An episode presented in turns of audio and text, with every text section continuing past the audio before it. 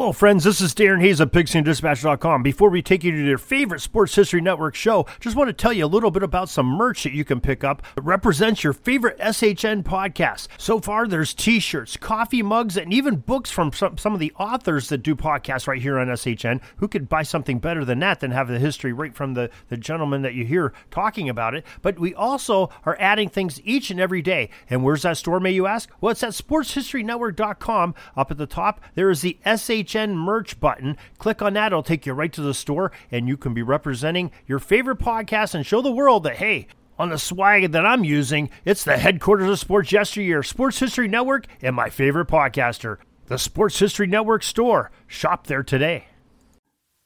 This podcast is part of the Sports History Network, your headquarters for the yesteryear of your favorite sport. You can learn more at sportshistorynetwork.com. Hello again, I'm John Gidley and welcome to another trip into the football attic. Today we're going to talk about one of the greatest NFL defenses in recent memory, one that doesn't get its fair remembrance due to a lack of Hall of Famers and a lack of playoff wins. That would be the New Orleans Saints defense of the late 1980s and early 90s, particularly the linebacking corps, who earned the moniker of the Dome Patrol. First, a little backstory. If you're a younger NFL fan, such as myself, you may not realize that for most of their initial history, the New Orleans Saints were frequently the laughingstock of pro football, and rightfully so. It took them 20 years until they finally had a winning season. More on that later. The only two times they finished at 500 in that span were in 1979 and 1983, seasons that both ended in heartbreak. After starting 0 3 in 1979, the Saints won seven of their next 10 games to put themselves in the thick of the NFC West race. On Monday night, December 3rd, they hosted the Oakland Raiders in the first Monday night football game ever played at the Superdome. After the Raiders took a 7 0 first quarter lead, New Orleans exploded for four second quarter touchdowns and led 28 14 at halftime. In the third quarter, Ken Bordelon intercepted Ken Stabler at Oakland's 19 yard line and returned it to the end zone, giving the Saints a presumably comfortable 35 14 lead. Instead, the Raiders shocked New Orleans and the nation by scoring four unanswered touchdowns over the next two quarters, turning a 21 point deficit into a 7 point victory, 42 to 35. The next week, the Saints lost 35 to nothing at home to the San Diego Chargers, which eliminated them from playoff contention. The following season is still well remembered 40 years later. New Orleans finished with one win and 15 losses, earning the nickname of the Aints. The only highlight of 1980 came in a Monday night home loss to the Los Angeles Rams when disgruntled fans took in the game with paper bags over their heads, a practice that is still in style today among fans of losing teams. Three years after that dismal season, the Saints were reasonably improved. They were now led by former Houston Oilers head coach Bum Phillips and at quarterback by Ken Stabler, who had dashed their playoff hopes just four years earlier. New Orleans was in the running for the entire 1983 campaign in a wide open NFC West. The San Francisco 49ers broke away towards the end of the regular season to win the division, but on the last Sunday of the year, there was still one remaining wild card spot. It was up to either the Saints or the Rams to claim it. The schedule worked out nicely as those two played each other at the Superdome in that final game of the regular season. New Orleans overcame a 16-7 second half deficit to take a 24-23 lead, but a late 42-yard field goal by Los Angeles kicker Mike Lansford sent the Rams to the playoffs and sent the Saints home yet again. After two forgettable seasons, things began to take shape for the Saints in 1986. That year was the first for head coach Jim Mora, the former head coach of the Philadelphia Stars, arguably the most successful team in the NFL's attempted rival, the USFL. 1986 was also the first season for three of the four players that would soon make up the Dome Patrol linebacking corps Sam Mills, Pat Swilling, and Vaughn Johnson. The fourth member of the unit was Ricky Jackson, who had recorded double digit sacks in each of the previous three seasons. New Orleans surrendered only 287 points in 1986, seventh fewest in the NFL. Their problem was that they only scored 288 on offense. That explains their 7 9 record that year. 1987 would be the first time that Jackson, Johnson, Mills, and Swilling were all starters. They missed four weeks of the regular season, however, because of the NFL's infamous player strike that saw one week of the season canceled, and the other three played with replacement rosters. On October 25th, the first week back for the regular players, the Saints lost at home to the 49ers 24 to 22, dropping them to 3 and 3. This would be the last time, however, that New Orleans lost that regular season. A dominant 38 to nothing victory the next week in Atlanta was the first of nine consecutive wins to close out the season. Their 20 16 win in Pittsburgh on November 29th was their eighth of the year, which secured the first winning season in franchise history. It only took them 20 years to get there, but they finally did it. Despite their 12 and 3 record, the Saints finished one game behind the 13 and 2 49ers in the NFC West. It still meant their first playoff game ever, played at the Superdome the next week against the Minnesota Vikings. That day, however, saw New Orleans' dreams dashed in shocking fashion. The Vikings pummeled the Saints for a 31 10 halftime lead and an eventual 44 10 victory. That loss set the tone for each of the next three seasons in New Orleans. After starting 7 and 1 in 1988, the Saints stumbled through the second half of the year. While still finishing 10 and 6, they missed the playoffs in a highly competitive NFC. A silver lining was that this was the first big season for both Vaughn Johnson and Sam Mills, who combined for 219 tackles. 1989 got off to a promising start with an opening day shutout of the Dallas Cowboys, but New Orleans proceeded to lose each of their next four games. An 8 and 3 finish wasn't enough to fill the early hole they dug for themselves. Pat Swilling earned top rank in the Dome Patrol that year by recording 16 and a half sacks. In 1990, the Saints possessed one of the worst offenses in the NFL. This likely had something to do with the absence of quarterback Bobby Hebert, who sat out that entire season in protest of his contract. With the starting job split between Steve Walsh and John Fourcade, both of whom inexperienced, New Orleans struggled to put points on the board. The defense bailed them out, however, particularly in the second half of the season. After losing 9-6 to Pittsburgh in Week 15, dropping them to 6 and 8, the Dome Patrol put the clamps on the two-time Super Bowl champion 49ers the next week, holding San Francisco to just 10 points. The offense was able to muster 13 and hand the Niners just their second loss of the season. The next week, the Saints beat the Rams 20 to 17 to sneak into the playoffs. Their opponent in the wildcard round were the Chicago Bears, who still had most pieces of their legendary defense in place. On a frigid day at Soldier Field, neither offense could get anything going, but the Bears did just enough to win 16 to 6. 1991 was the first of two of the greatest seasons by a defense in the history of the NFL. That season, the Saints started 7 0 for the first time in franchise history. The defense surrendered only 60 points over those first seven games, most notably pitching a shutout in Week 4 against their old nemesis, the Vikings.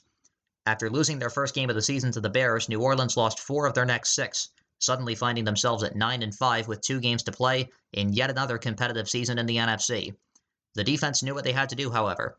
In Week 16, the Saints shut out the Los Angeles Raiders on Monday Night Football and surrendered only three points in their season finale against the Phoenix Cardinals. They finished 11 and 5, which not only got them into the playoffs, it was also good enough for their first division championship in franchise history. This gave them a home playoff game the next week against one of their NFC West rivals, the Atlanta Falcons, who were making their first playoff appearance in nine years. It was a close game the entire way, with the score tied at 20-20 in the fourth quarter. It was then that Falcons quarterback Chris Miller threw a 61-yard touchdown pass to Michael Haynes, giving Atlanta a 27-20 lead that they wouldn't relinquish. New Orleans was sent home yet again. Even though the playoff loss made the season a moot point, the stats are still remarkable. 211 points allowed, that's just 13 per game. 17 sacks for Pat Swilling, 11.5 for Ricky Jackson, and 102 tackles for Sam Mills. The Dome Patrol hardly missed a beat in 1992. In fact, they surrendered slightly less points than they did in 91, only allowing 202. A few times, however, the offense would let the Saints down, particularly in their first two losses 15 to 13 on opening day in Philadelphia and 16 to 10 at home in week 4 against San Francisco. Speaking of the 49ers, a little backstory on them. Joe Montana injured himself in the 1990 NFC Championship game, which turned out to be his last start in San Francisco. Steve Young took over in 1991 and was serviceable, but a 10 and 6 finish wasn't good enough for the Niners to make the playoffs. This was largely the reason why the Saints won the NFC West that year. 1992, however, was a much different season. Young led the 49ers to a 14 2 record and won his first of two Most Valuable Player awards. The Saints had to settle for second place at 12 4, which was still good for the first wildcard spot. In this era, that meant a home playoff game. With the Superdome faithful hungry for a playoff win, New Orleans hosted Philadelphia. The Dome Patrol did their job for the first three quarters. At the start of the fourth, the Saints led 20 to 10. No one expected what was to come after that. First, Eagles quarterback Randall Cunningham threw a 35-yard touchdown pass to Fred Barnett to make the score 20 to 17. Then Heath Sherman scored on a 6-yard touchdown run to give Philadelphia their first lead of the game. Five more points were scored after that on a field goal by Roger Ruzek and on a safety as Reggie White sacked Bobby Hebert in the New Orleans end zone. The final blow was an 18 yard interception return for a touchdown by Eric Allen. When all was said and done, the Eagles scored 26 unanswered fourth quarter points to shock the Saints 36 to 20. Just for reference, the most points New Orleans had allowed during the regular season was 21. Yet again, they came up short.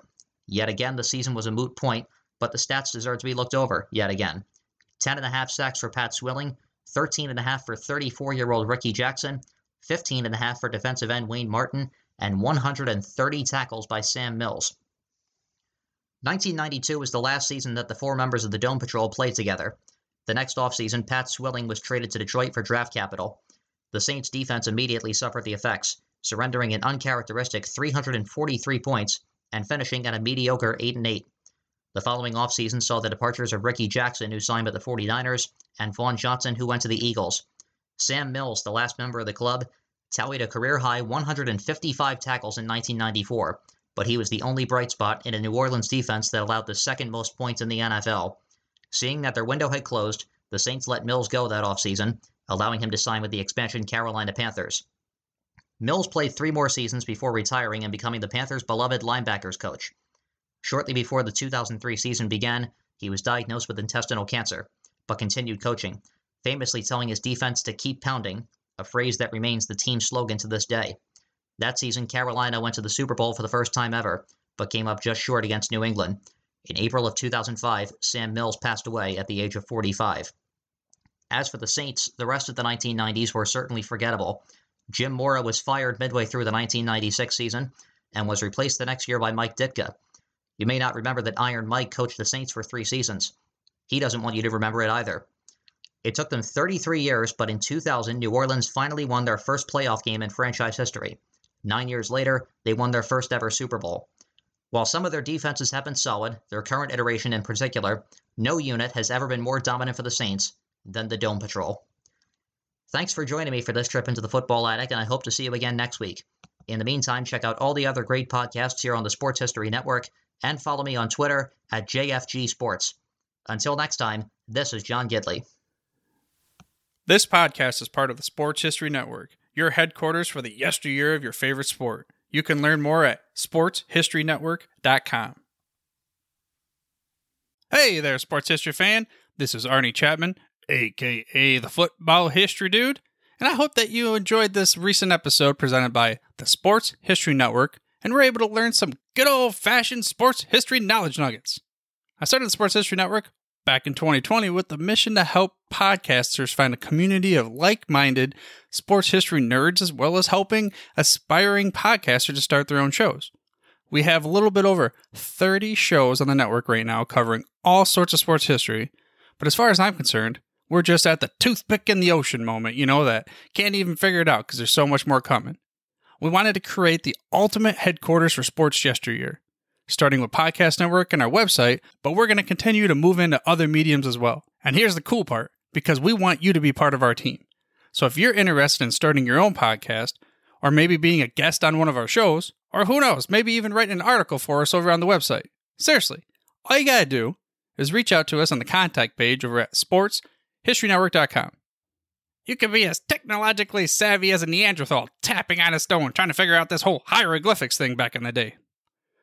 Again, it doesn't matter because even if you don't understand the whole podcast space, we have a production team that can pretty much help you out with doing everything. All you got to do, head over to sportshistorynetwork.com, head to the contact page, fill it out. That message goes right to me, and I'll reach out to you as soon as I can. But for now, dude, I'm through if you're through.